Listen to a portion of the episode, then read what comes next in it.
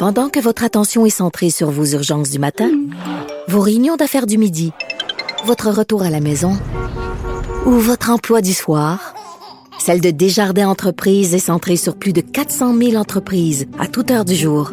Grâce à notre connaissance des secteurs d'activité et à notre accompagnement spécialisé, nous aidons les entrepreneurs à relever chaque défi pour qu'ils puissent rester centrés sur ce qui compte, le développement de leur entreprise. J'avais envie qu'on parle avec euh, Madame Catherine Ariel Bourdon, évidemment, qui est présidente de la commission scolaire euh, de Montréal. Je voulais qu'on revienne sur euh, le cas qu'on vient d'entendre. En fait, le cas de Pauline Ferrand, cette mère de deux garçons qui s'est vue refuser l'accès à son école de quartier 48 heures avant la rentrée. Bonjour, Madame Ariel Bourdon. Bonjour. Écoutez, je vais être très direct. Là. Comment ça se peut que des parents puissent apprendre à 48 heures de la rentrée que l'école de quartier, une école dans laquelle ils sont zonés, ce pas des enfants libre choix, là, ils sont secteurs, auront pas de place dans leur classe le mercredi. Oui, je veux juste vous compreniez que lors de son inscription, euh, l'inscription s'est faite pendant l'été, donc pas plusieurs mois à l'avance. Euh, puis je peux comprendre qu'il y a des gens qui finalement déménagent dans des périodes plus d'été. Euh, c'est quelque chose qui est courant. Mais lors de son inscription, Madame a signé un formulaire l'informant qu'il se pourrait qu'en raison de la capacité d'accueil, l'école ne puisse pas accepter l'enfant de quatrième année. Donc, il y avait déjà un enjeu à ce moment-là. Le, directeur de l'école espérait vivement qu'il y ait des déménagements puis qu'il puisse prendre parce que l'enfant était le prochain là, au niveau des groupes de quatrième année, mais ça n'a pas été le cas. Donc, euh, c'est ça l'enjeu. Puis je vous dirais que pour 76 000 élèves de la commission scolaire, il y a 25 élèves hier qui ont eu un déplacement d'école. Euh, c'est peu, mais pour chaque parent, c'est un drame, je le comprends bien. Et surtout quand ils n'ont pas de solution, parce que ce qui semblait vraiment troubler Madame Ferrand, c'est que le directeur lui a annoncé cette fort mauvaise nouvelle. Elle avait déjà acheté le matériel scolaire, elle avait préparé ses enfants et qu'on n'avait pas vraiment de solution à lui proposer. Là. Ben, la direction, moi, l'information que j'ai, c'est qu'il a immédiatement demandé si elle souhaitait qu'on trouve une solution euh, pour que ses deux enfants soient à la même école.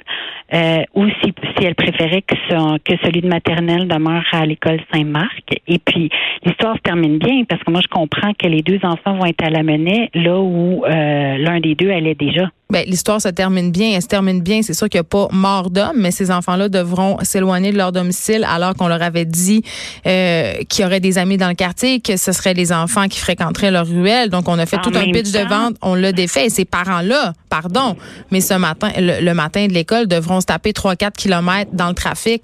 La construction, je veux dire, je comprends qu'il y a une solution, mais c'était pas la solution une optimale. Autre école aussi, on lui a proposé une autre école aussi qui est encore plus proche de chez elle à pied parce qu'évidemment, c'est toujours comment les territoires de chaque école sont faits, euh, qui est l'école Sainte-Bibiane. mais Qui est en euh, surpopulation, elle, aussi. C'est l'école que fréquentent mes enfants. Il y en a des enfants à chaque année qui se voient refuser l'accès à cette école-là, Mme proposé, On lui a proposé cette école-là, puis elle préférait euh, rester à la Menet, puis c'est très correct parce que son enfant plus vieux avait fréquenté la Menet.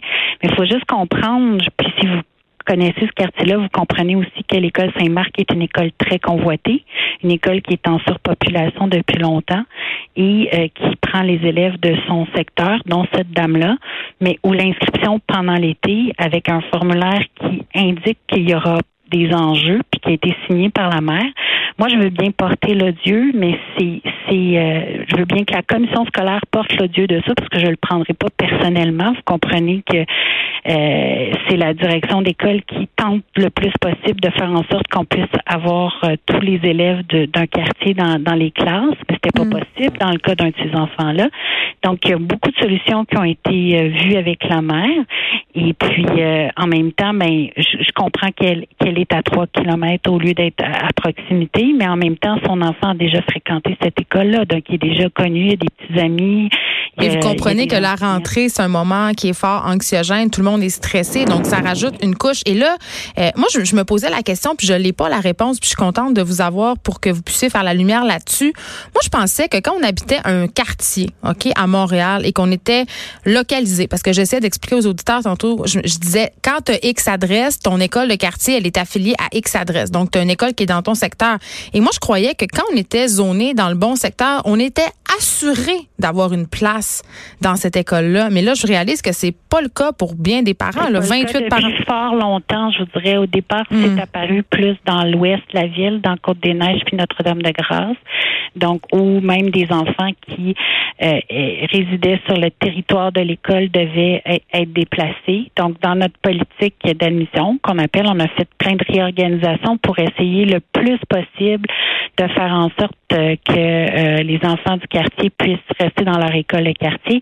Mais la réalité, c'est qu'il y a un nombre de locaux limite, puis qu'il y a un nombre d'enfants limite par classe, puis qu'on peut aller en dépassement d'élèves par classe quand ce sont tous des élèves du quartier, mais que c'est les profs aussi qui se ramassent avec ouais, c'est ça. Il y a un maximum des maximums. Et, là, dans ce cas et là, ce que je comprends, on pouvait pas. Je comprends que Montréal est en surpopulation. Je pense que c'est très clair. Est-ce que la pénurie de professeurs et d'éducatrices qu'on connaît en ce moment, c'est dû à cette surpopulation-là? Parce que, écoutez, là, ce matin encore, la CSDM refusait de dire combien de classes du primaire n'avaient pas encore de titulaires. On n'a pas refusé de dire. J'ai toujours dit dans toutes les entrevues que pendant l'été, avant les vacances et tout ça, on parlait d'une centaine de places. Puis ce matin, je peux vous le dire, cet après-midi, Scoop. Donc, on a eu le décompte puis c'est 104 postes qui sont à l'affichage euh, la semaine prochaine. Ils seront comblés par des gens compétents, ces postes-là. Ben, c'est notre souhait. Vous comprenez qu'on travaille fort pour avoir des gens qui ont des baccalauréats en enseignement, puis que la suppléance, on le réserve pour des gens qui sont non légalement qualifiés. D'ailleurs, ce matin, j'ai pu croiser des conseillers pédagogiques qui vont justement donner la formation aux enseignants qui ont un bac ou une maîtrise dans une autre euh, discipline.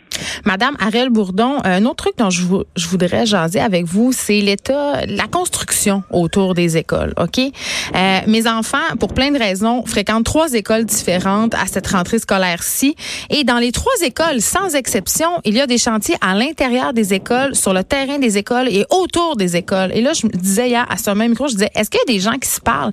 Parce que moi, je voyais des petits enfants avec leurs parents complètement perdus, euh, emprunter des chemins non balisés avec des bulldozers, des dix roues, des trocs de terre, comprends-tu? Le bruit, la poussière que ça fait à la rentrée. Je veux dire, c'est pas possible de faire ces travaux-là l'été en dehors des heures scolaires. Personne ne se parle à CSDM et à Ville pour coordonner tout ça. Ça a l'air d'un asile.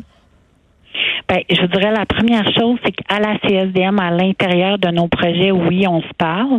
Euh, donc, on travaille le, le, le, plus possible les sept, mais on a juste sept semaines l'été. Hein. C'est ça l'enjeu. Il y a deux semaines de la construction, puis il reste. Mais les travaux de voirie, là, je veux dire, jamais je croirais qu'ils peuvent pas rénover d'autres. la ville. Donc là, vous parlez de la ville. Fait que oui, on parle à la ville.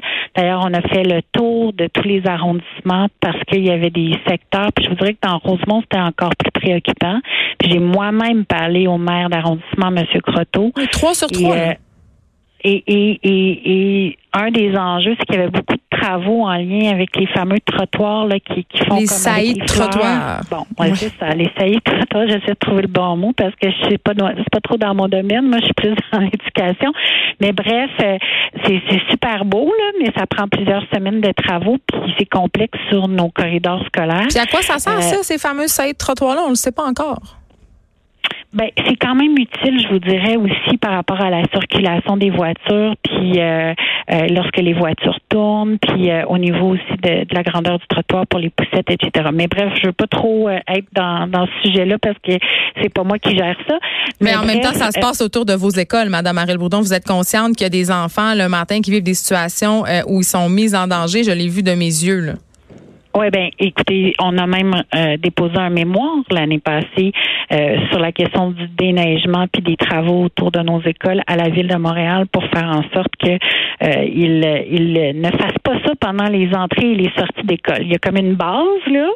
Ben, ils n'ont pas l'air de la comprendre bien, bien parce que ça a commencé cette semaine les, les chantiers autour des écoles de mes enfants.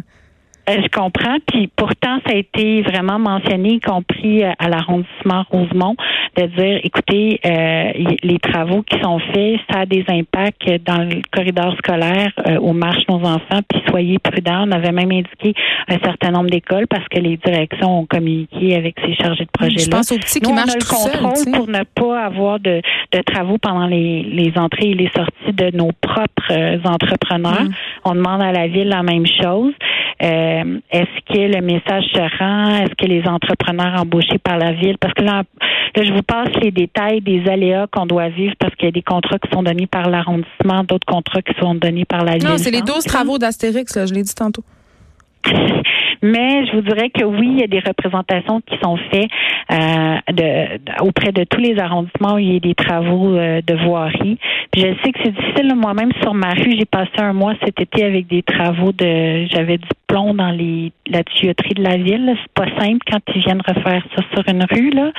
Euh, mais donc, effectivement on, préférait qu'ils priorisent, disons, au printemps ou pendant l'été ces travaux-là pour pas se retrouver à la rentrée. Il faudrait que les écoles soient priorisées pour être faites le plus tôt possible au printemps. Oui, parce que je voyais toutes sortes de chantiers cet été qui n'étaient pas aux abords des écoles. Il me semble qu'il y aurait eu moyen d'inverser. En tout cas, je dis ça, je dis rien. Merci, Madame Catherine Arel Bourdon, de nous avoir parlé, d'avoir fait la lueur sur ces deux, deux dossiers qui suscitent la grogne chez bien des parents.